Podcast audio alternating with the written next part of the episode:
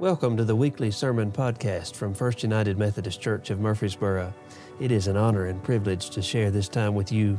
We love studying the scriptures and feel they are central to our preaching, teaching, and living of the good news of Jesus Christ, the gospel. Our mission here is to grow disciples of Jesus Christ who know Him, love Him, and serve Him for the transformation of Murfreesboro and the world.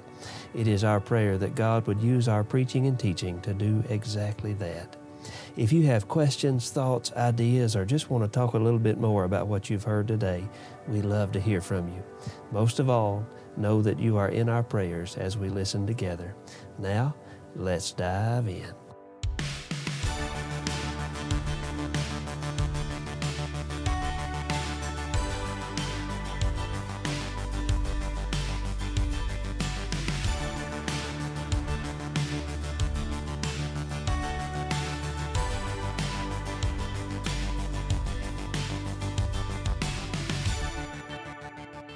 Good morning. Our scripture this morning comes from the book of Luke, chapter 10, verses 1 through 12. Hear the word of the Lord. After this, the Lord appointed 70 others and sent them on ahead of him in pairs to every town and place where he himself intended to go. He said to them, The harvest is plentiful, but the laborers are few. Therefore, ask the Lord of the harvest to send out laborers into his harvest. Go on your way. See, I am sending you out like lambs into the midst of wolves. Carry no purse, no bag, no sandals, and greet no one on the road. Whatever house you enter, first say, Peace to this house. And if anyone is there who shares in peace, your peace will rest on that person but if not, it will return to you. Remain in the same house, eating and drinking whatever they provide, for the laborer deliver, deserves to be paid. Do not move about from house to house. Whenever you enter a town and its people welcome you, eat what is set before you. Cure the sick who are there, and say to them, The kingdom of God has come near to you. But whenever you enter a town and they do not welcome you, go out into its street and say, Even the dust of your town that clings to our feet, we wipe off in protest against you. Yet know this the kingdom of God has come near. I tell you, on that day it will be more tolerable for Sodom than for that town. The word of God for the people of God, and so we say, Thanks be to God. Would you pray with me? Holy and loving God, we are here. We pray that over these next few moments that you might just speak to us, clear our hearts and our minds so that we may be able to hear your voice. May the words of my mouth and the meditations of my heart be pleasing in your sight. Amen. One of the final classes that I took in seminary was called Mentored Ministry 3. It was a class designed for seminary students to be able to get experience outside the church walls. It required 120 hours of, in a semester of being at a nonprofit or outside of a church location who served in that community. There were several ways you could take the class, but I chose the one week summer intensive. If you've never taken an intensive course, let me explain what it looks like. First of all, it's intense. You arrive on Sunday afternoon where you have class from 3 p.m. to 9 p.m., followed by five days of class from about 9 a.m. to 8 p.m. While this is more intense than a typical intensive, we had to get 120 hours in in one week. So there you go. So in the summer of 2018, I left immediately following worship one Sunday and went to Lexington, Kentucky for a week of class. Throughout that week, I had so many different experiences with many different organizations. I met people from every walk of life. We worked in food pantries, homeless shelters, a facility that runs a program for our friends who had recently gotten out of prison, an ELL program, and so many others. Each of these experiences gave me a new understanding about people, about the good in the world that does exist, and about the light of Christ that is being spread throughout Lexington and the places where too few people look. But the one thing that I learned the most was about radical hospitality. We spent one of our afternoons at a refugee center in Lexington, Kentucky.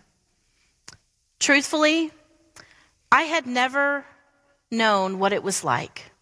I had read what it was like to be a refugee, but I had never heard a firsthand experience of someone who came to the U.S.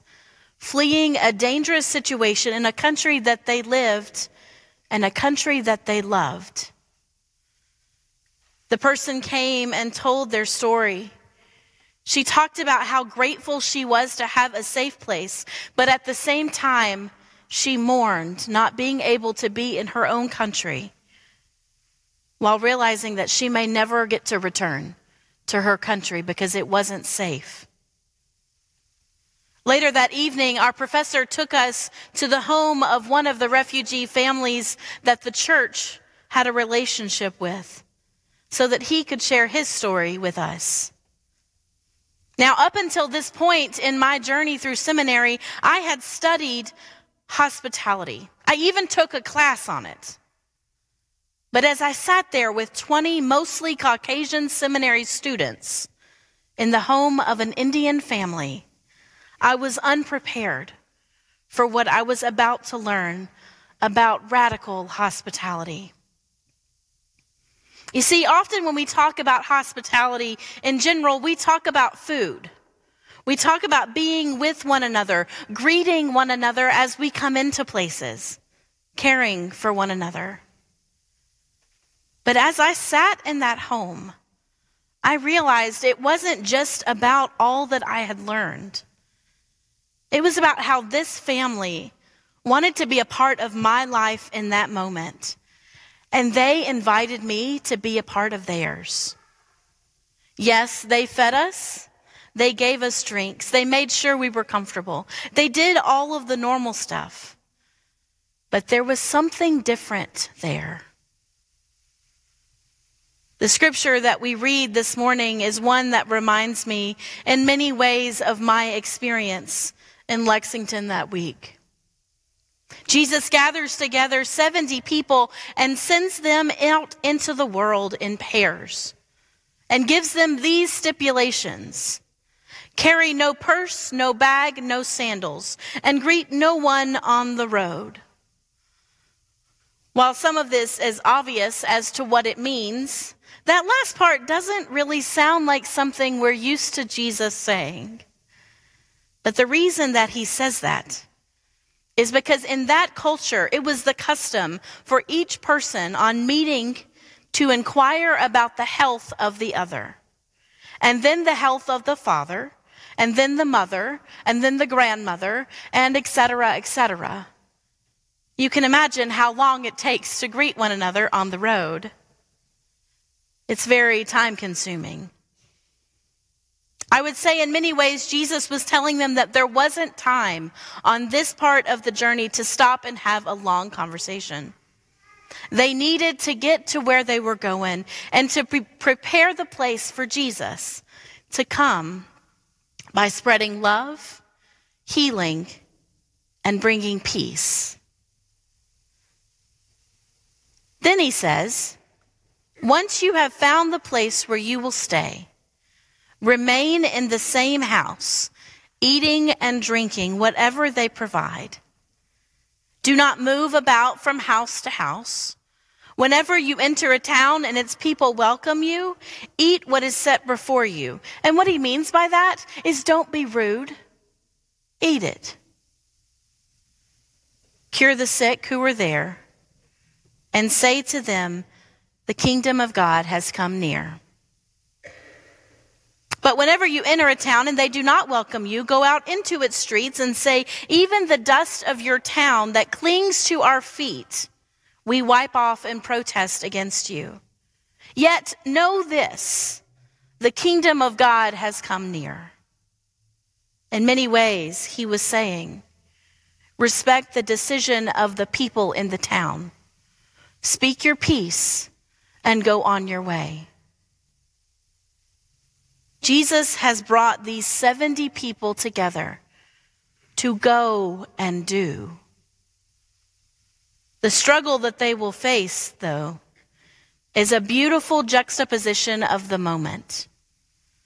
Jesus is saying, Go, and giving them the authority to spread love, to heal where there is need and desire, and to bring peace to the community. But at the same time, he is requiring them to be vulnerable by relying on others for their basic needs to be met, reminding them that they cannot and should not do this alone. What is fascinating about all of this is that it insinuates that the mission of the 70 is not a mission to the streets or the marketplaces but a mission to homes. This idea of sitting at a table, eating and drinking what is offered by the host, and not moving from place to place depicts a mission of relationships rather than programming. The other piece of this required vulnerability is the vulnerability of the person who opens their doors and allows them to stay. You see, when it comes to Jewish communal life, the home, and especially the table, is considered one of the most intimate spaces. So for them to offer for these people to come and stay with them, they are bringing them into their life and inviting them to be a part of it. The question can then become what does all of this mean for us? what would it mean for us to go and do while also being vulnerable, depending upon the hospitality of strangers? As I read this text, I know many of the stories written in this book. I have experienced this good news that the 70 were going to speak about. We have been given the authority to tell of all we know, to live out what we have experienced, to bring healing to a hurting world by being the hands and feet of Christ. Yet here we are, living in the Bible Belt, where there is literally a church around every corner.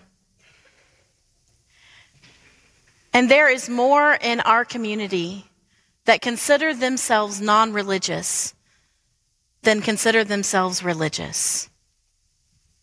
It makes me wonder what have we done with these words from Jesus? Do we show the world God by following the example of Christ? Or have we just held our understanding of Jesus and God so close that we forgot to actually go and take them out into the world? Did we get so concerned about the church and the question of its survival and holding dear our own concepts of what the church should be that we forgot to actually be the church? Church, we have the good news. It is written upon our hearts. Let us take responsibility and be vulnerable and being the agents of peace that the world around us so desperately needs. When the 20 of us or so walked into their tiny apartment, where they opened themselves up to be vulnerable to whatever might come their way, to a bunch of strangers students who likely felt as though we were there to teach them something. But what actually happened is they taught us. They brought us love. They brought us healing. They brought us service. They brought us peace. Jesus empowered the 70 to go and do. May we do likewise. In the name of the Creator, Redeemer, and Sustainer, may the people of God say, Amen.